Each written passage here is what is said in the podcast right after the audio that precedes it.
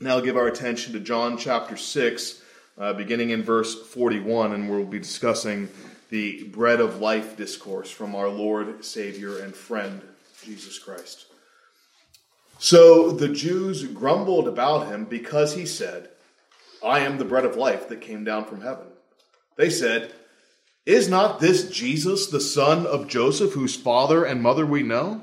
How does he now say, I have come down from heaven? Jesus answered them, Do not grumble among yourselves. No one can come to me unless the Father who sent me draws him, and I will raise him up on the last day.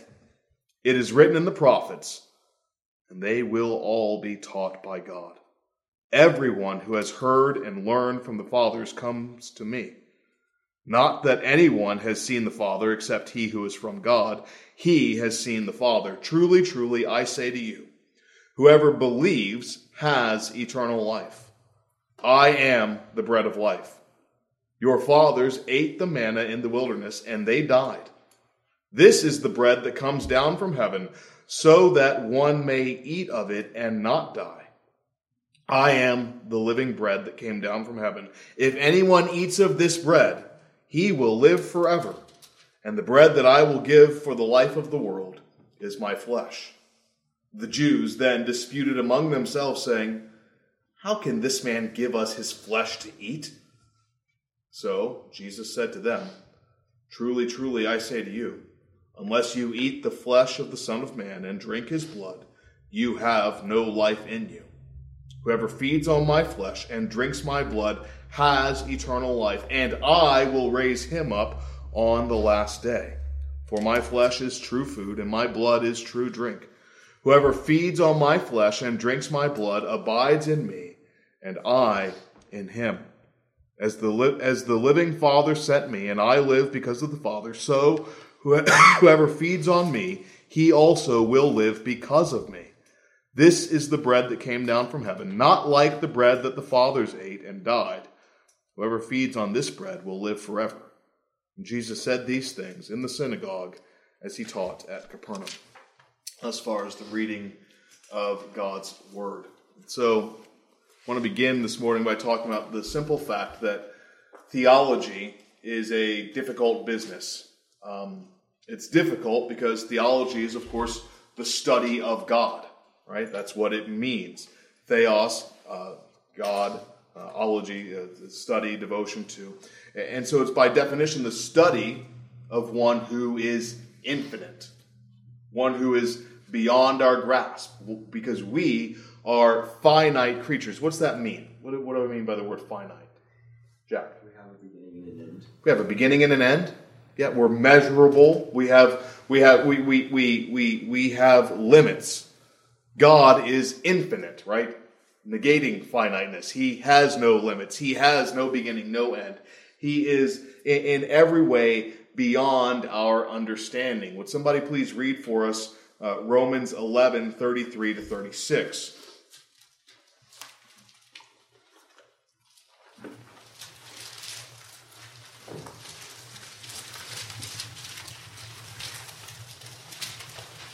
Johnson, have you got it?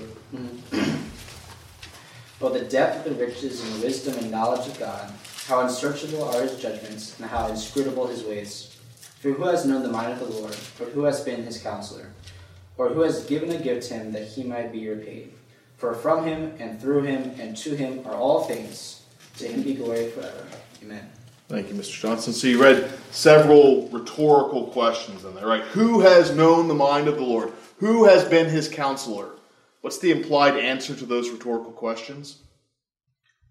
No one. No one. No one has known the mind of the Lord. No one has been his counselor. Why? Because he is so transcendent, because he is so great, because he is so beyond us. And it is for that reason that many people give up on the study of theology. Because they, they, they submit that, well, God is infinite and I'm finite. God, uh, you know, he says in the prophet Isaiah that uh, as far as the heavens are above the earth, so far are my thoughts above your thoughts. My ways are not your ways. Isaiah fifty-five nine. But that would be a mistake to completely give up, because just because we cannot know God completely does not mean we cannot know him at all. For the psalmist says in Psalm one eleven two, great are the works of the Lord, studied by all those who delight in him. So on the one hand, you will never fully wrap your hands around God. He is too big for you. But on the other hand, that does not mean that you cannot know about him, that you cannot understand things about him. Um, I don't, I don't want to put uh, put my wife on, on too big of a pedestal here, but, but she is um, utterly beyond Lynn in her capacity. Lynn is one year old. She cannot fully understand her mother or why she does what she does. And yet, my one-year-old daughter does understand some things about her mother. Namely, this is the source of, of food and clothing and cleanliness and all of these. She knows some things about her mom without knowing everything. In the same way, we can know some things about God. In fact, we can know many things about God without knowing everything. Right? Deuteronomy twenty-nine twenty-nine, the Lord says, the secret things belong to the Lord, but those things which are revealed belong to us and to our children. And so we are called to know what we can know while also understanding that we can't know everything. And, and I bring all of that up because this passage of Scripture, what's commonly called the Bread of Life discourse in John six, which actually began a few verses earlier, but the real the real meat of it is here, um, is one of the most theologically dense teachings of Jesus's, um, we'll say, his earthly ministry. It, it, it is so heavy and focused on the deep things of God's Word. Uh, you'll recall that Jesus has been growing in popularity Uh, due to the signs and miracles that he's been doing, especially in the feeding of the five thousand. And so we, we saw a few weeks ago that after he distanced himself from the crowds and dismissed them, he they still sought him out and tracked him down. And they had some what we'll call ulterior motives for seeking the Lord. They weren't necessarily interested in him, but uh, as you saw last week in verse twenty-six, the Lord says, I say to you, you are seeking me not because you saw the signs, but because you had your fill of the loaves. What's he saying? He says, the, the reason you're here is not because you're interested in me.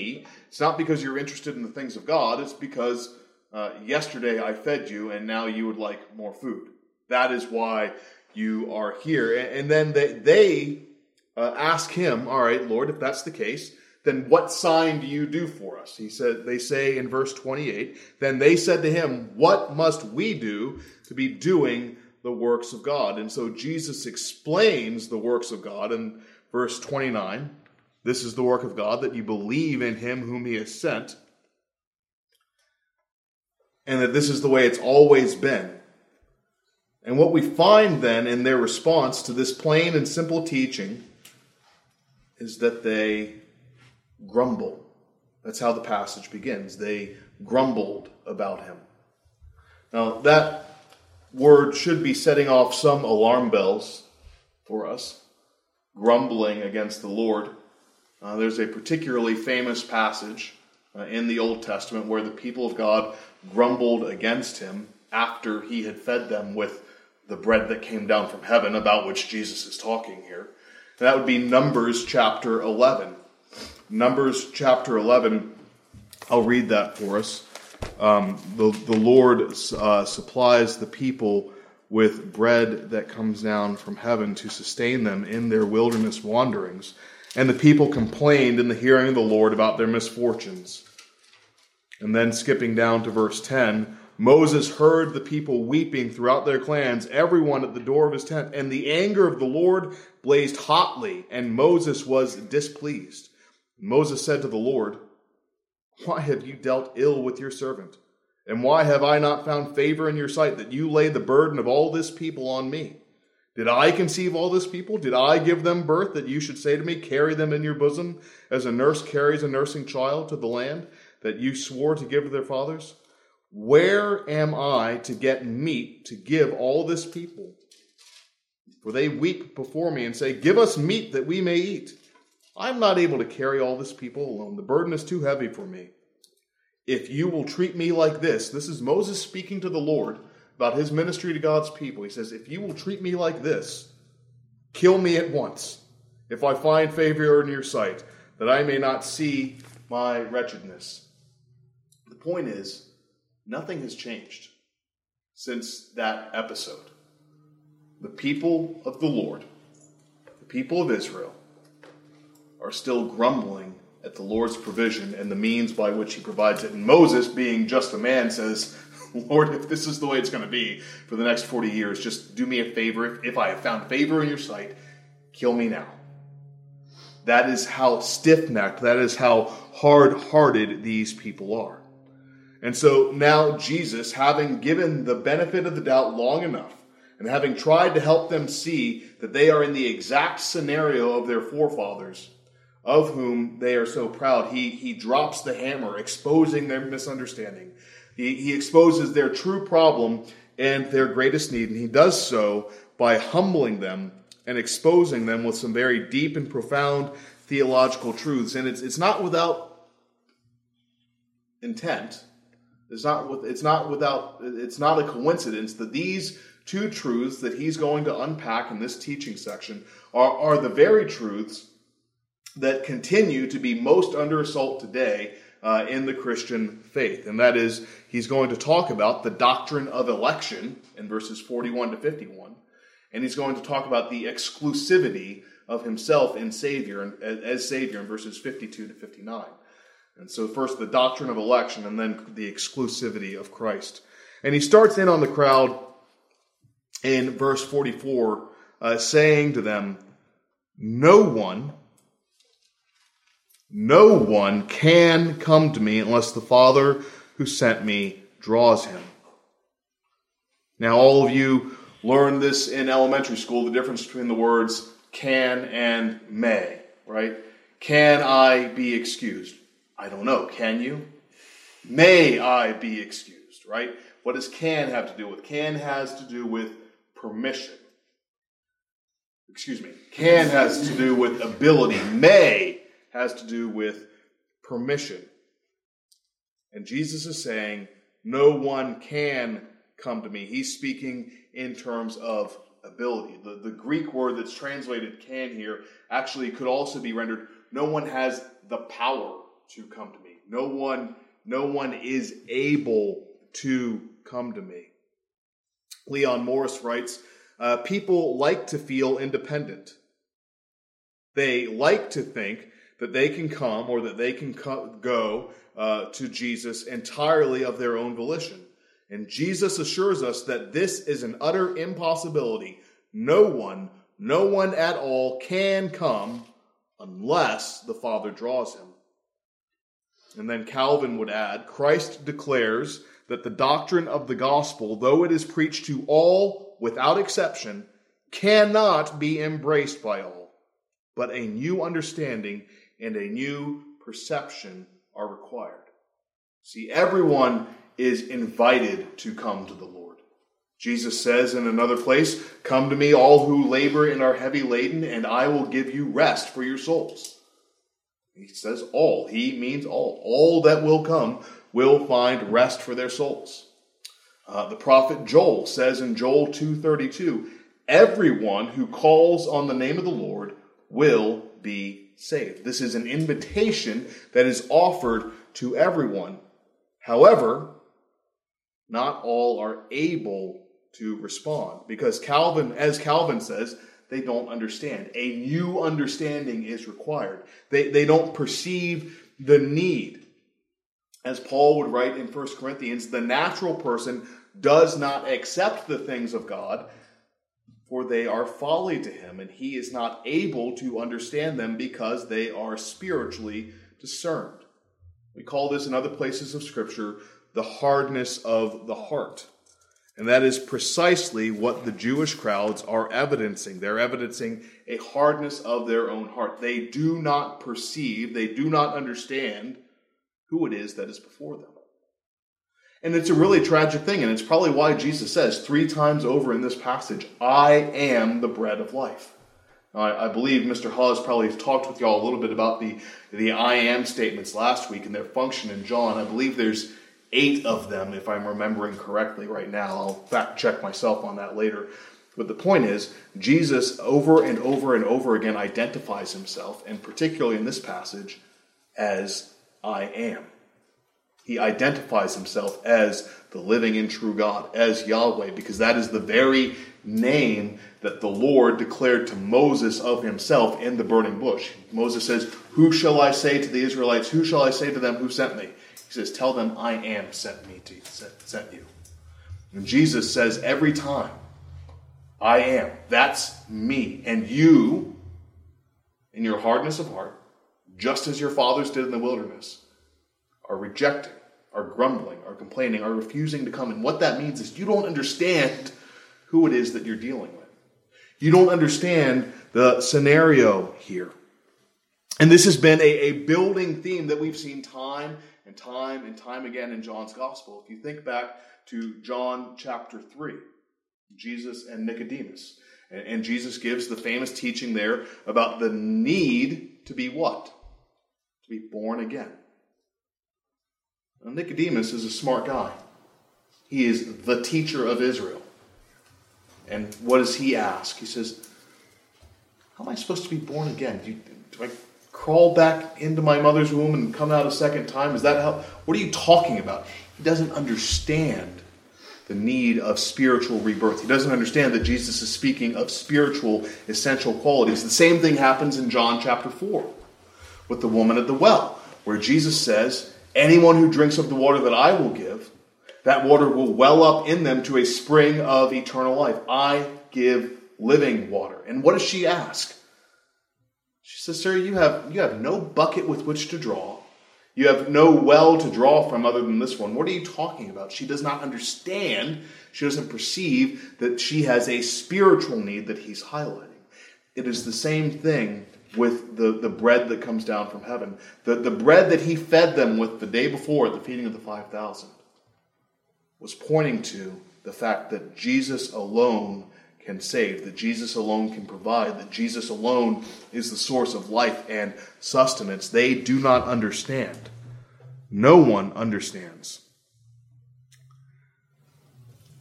People don't understand their need for God. And then he gives the great exception, the great qualification in verse forty-four. Unless, unless the Father who sent me draws him. The only thing that will open a sinner's eyes to their need, the only thing that will change their perspective and give them a new understanding, is a supernatural work of God. And this is why even in the Old Testament, right? I referenced Joel two thirty-two earlier. Everyone who calls on the name of the Lord will be saved. Do you know how the verse ends? And among the survivors will be those whom the Lord calls. Yes, everyone who calls on the name of the Lord will be saved. We must call on the name of the Lord. And those who do that are the ones who were first called by the Lord. In the same way, Jesus is saying, without the work of my Father, you will not come to me. You may not come to me. You cannot come to me. Now, how do we know that the Father is drawing someone? How do we know that someone is uh, elected, right? That's what we're dealing with here, the doctrine of election, the need of the Father to call his people to the Son. How do we know? Well, John three eight says, the Spirit blows where it wants, and you don't know where it's coming from or where it goes, but you feel it when it blows. In the same way, we're, we can't control God. We don't have any say in, in who he elects and who he doesn't and who he draws and who he doesn't. We, we can't manifest that. But we do know what the evidences are that someone is being drawn or has been drawn. And they're actually summarized quite well for us in our shorter catechism, number thirty-one, under the heading, um, What is Effectual Calling? Effectual calling is the work of God's Spirit, whereby, firstly, convincing us of our sin and misery. Secondly, enlightening our minds in the knowledge of Christ. And thirdly, renewing our wills. He doth persuade and enable us to embrace Jesus Christ as he is offered in the gospel. How do you know the Spirit of God is drawing you? How do you know that this is happening in your life? You see those three things. You see a conviction of sin in your life. You understand, I have broken God's law. And not only, like, I've done what the Bible says don't do, but, like, the Bible is the authoritative Word of God, and I have broken the sovereign rule of the King and Creator of all things. I am guilty in His sight.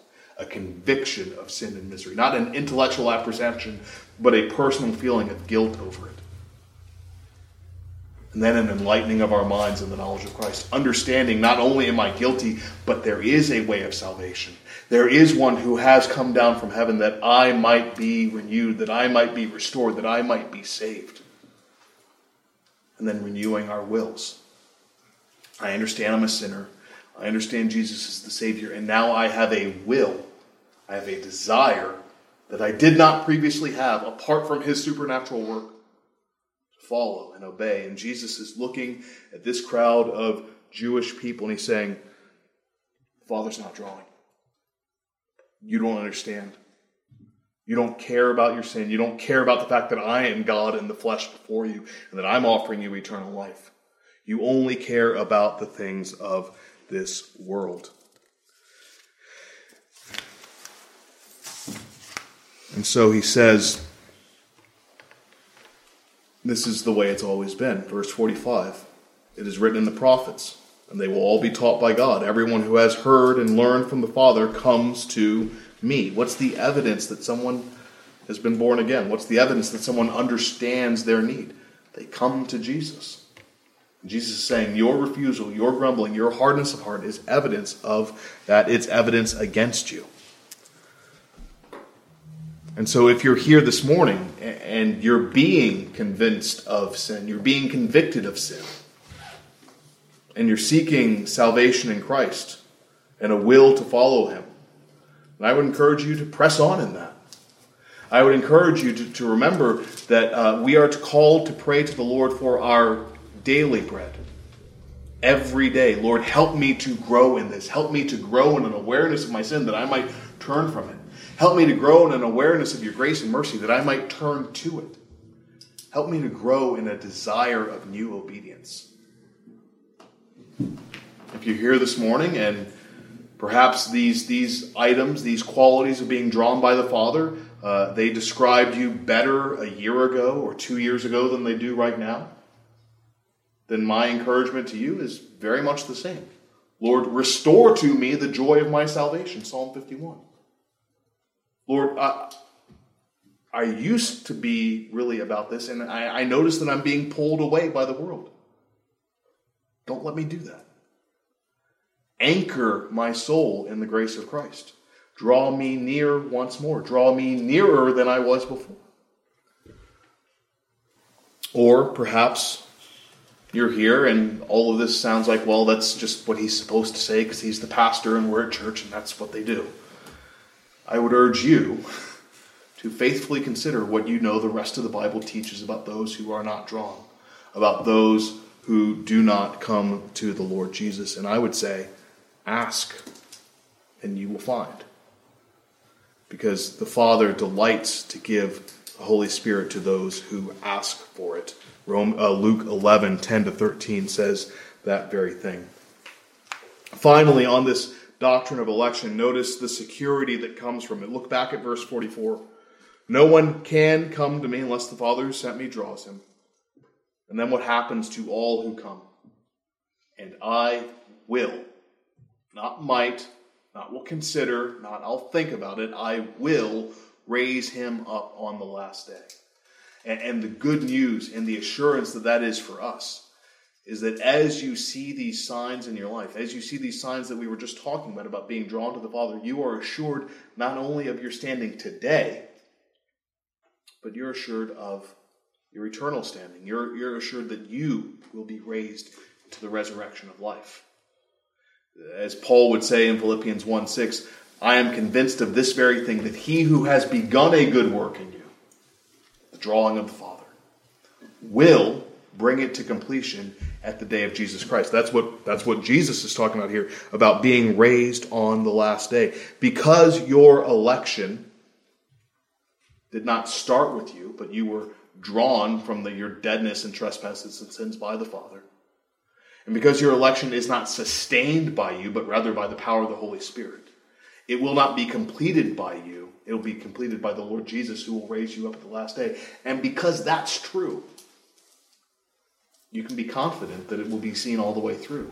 Because I don't know about you, but I'm a screw-up, and I break things, and I lose my car keys every day, and I do all kinds of foolish things. And it's such good news that the most important thing in my life is not up to me, it's not in my control, and it's not in yours either. But you can trust him, and you can be assured of the fullness of it. Now, with very little time, let us now get into the most difficult, complex, and controversial part of the message, uh, the exclusive claims of Christ. And we see this in verses fifty-one to fifty-five. Let me reread some of this for you, because we, we need to have this in the front of our minds for, for why this is a little bit difficult. It says, I am the living bread, verse fifty-one, that came down from heaven. If anyone eats this bread, he will live forever. And the bread that I will give for the life of the world is my flesh. The Jews disputed among themselves, saying, how can this man give us his flesh to eat? So Jesus said to them, truly, truly, I say to you, unless you eat the flesh of the Son of Man and drink his blood, you have no life in you. And he goes on and says, my flesh is true food, and my blood is true drink. Now, the reason this passage is, is difficult and controversial is um, many, uh, uh, I would say, falsely attribute this passage, what he's talking about here, to the sacrament of the Lord's Supper. Specifically, Roman Catholics will take John six and say, see, this is proof of of the necessity of the doctrine of transubstantiation, that is the teaching that the bread and the cup become the literal body and blood of the Lord Jesus, because Jesus said, if you don't eat my flesh, no life for you, so it must become his flesh in some way. That, that's what they say. And if we have just this passage in isolation, it's, it is easy to see how they would get there. But that doesn't make it right, because we don't have this passage in isolation. We have the whole of the Scripture. There are at least five reasons why Jesus is not speaking about the Lord's Supper here. First of all, the Lord's Supper had not been instituted yet, so it would be impossible for his original hearers to understand it to be the Lord's Supper. That doesn't work. That's the best reason, by the way. There are more, but like that one alone, I think, is sufficient. Secondly, if Jesus were teaching that one can only be saved by partaking of the Lord's Supper, this would contradict his emphasis on salvation through faith elsewhere in this very chapter. Thirdly, Jesus uses a different word for flesh in this passage than he does for body in the Lord's Supper. The word for flesh is sarx, the word for body is soma. You don't need to know that. But the point is, he's not using the same language here that he does in the institution of the Lord's Supper, so there's not a word-level connection. Uh, fourth, uh, in John six sixty-three, Jesus informs us that his words had a spiritual, not a fleshly meaning. The flesh is no help at all. The words that I've spoken to you are spirit and life. So that's what the passage is not talking about. What is it talking about? What are we dealing with here? I think Colin Cruz captures it well. He says, the living bread was his flesh, not his body, in a Eucharistic text, which he would give for the life of the world. This is an allusion to his death on the cross. Jesus, the Logos, who became flesh, John one fourteen, became the bread of life for a sinful world only by laying down his life so that others might live.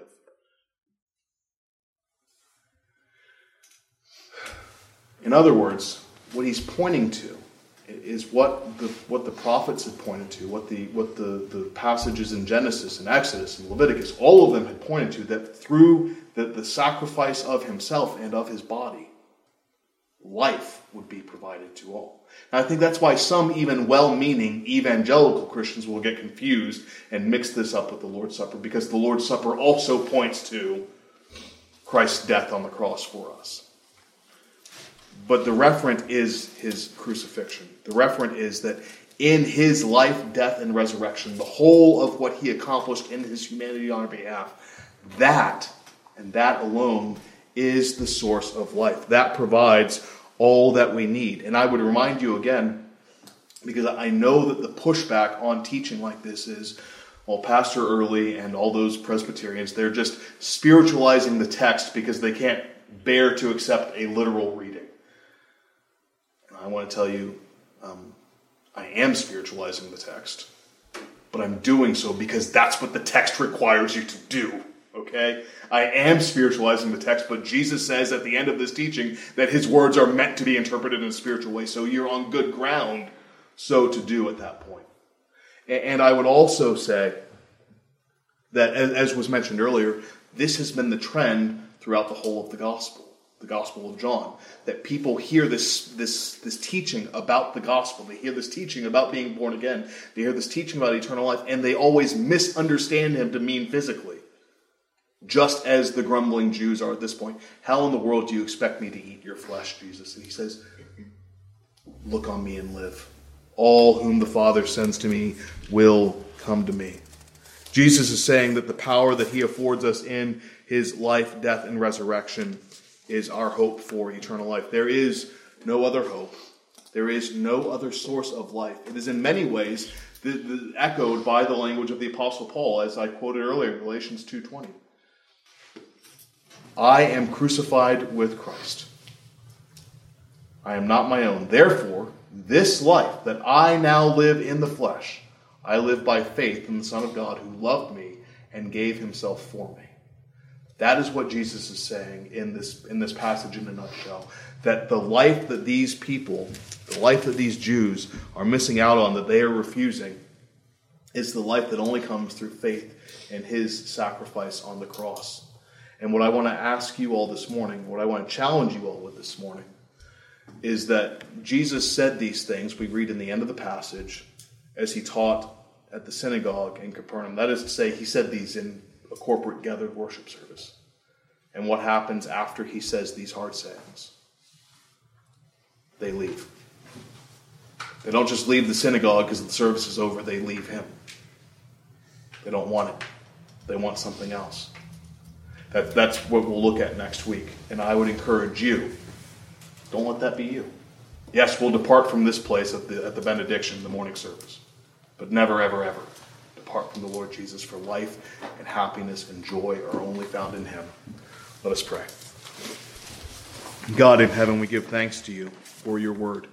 We thank you even for uh, heavy, weighty passages like this one, Lord. And I pray that for these, my young friends, that they would see the work of your drawing them in their lives, that they would pursue and press into those things, and Lord, that they would find life in the precious Lord Jesus, in whose name we pray. Amen.